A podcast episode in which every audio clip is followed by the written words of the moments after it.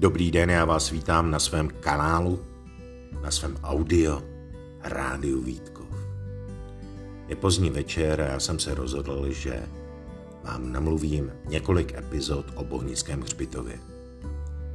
Ta první epizoda bude krátká, bude o tom, jak jsem se k tomuto místu vlastně dostal. To je ta nejčastější otázka, na kterou se mě ptáte. Jak jste se tam dostal? Víte, ta odpověď je velice krátká a jednoduchá. Já jsem se tam nedostal, to místo si prostě našlo mě.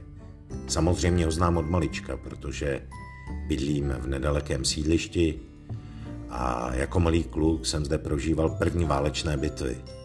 A ty kopečky, tenkrát ještě trávou zarostlých hrobů, byly improvizovanými bunkry, příkopy. Bylo to tajemné místo a vůbec mi nedocházelo.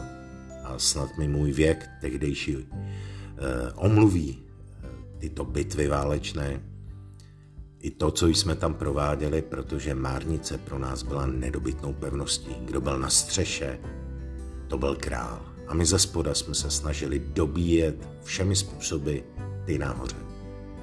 To bylo rozbitých hlav, roztržených obočí. Ale pojďme dál. Kolem 8. a 9. třídy toto místo se opět vracelo do mého života a to díky altánku, který byl nedaleko Hřbitova. Altánek vyhořel někdy na začátku 90. let, ale pro nás byl místem skvělé zašívárny. Naše parta tam popíjela mixelu, kolovala tam zapálená startka.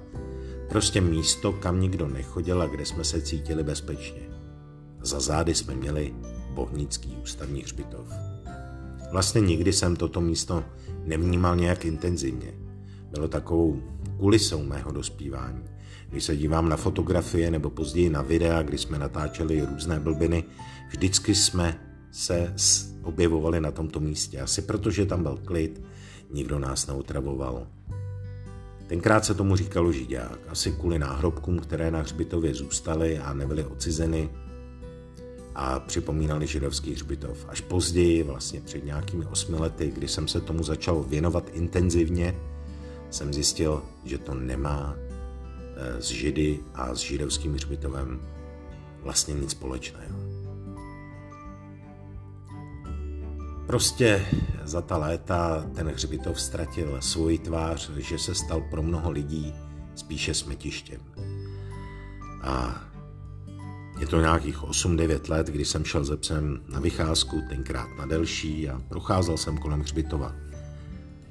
Přes vylomenou bránu jsem se podíval do hřbitova a viděl jsem neskutečný binec. Pračky, ledničky, sedačky, větve, všechno, co tam šlo vlastně dovést. A já jsem se rozhodl, že s tím něco udělám. Tak trošku naivně.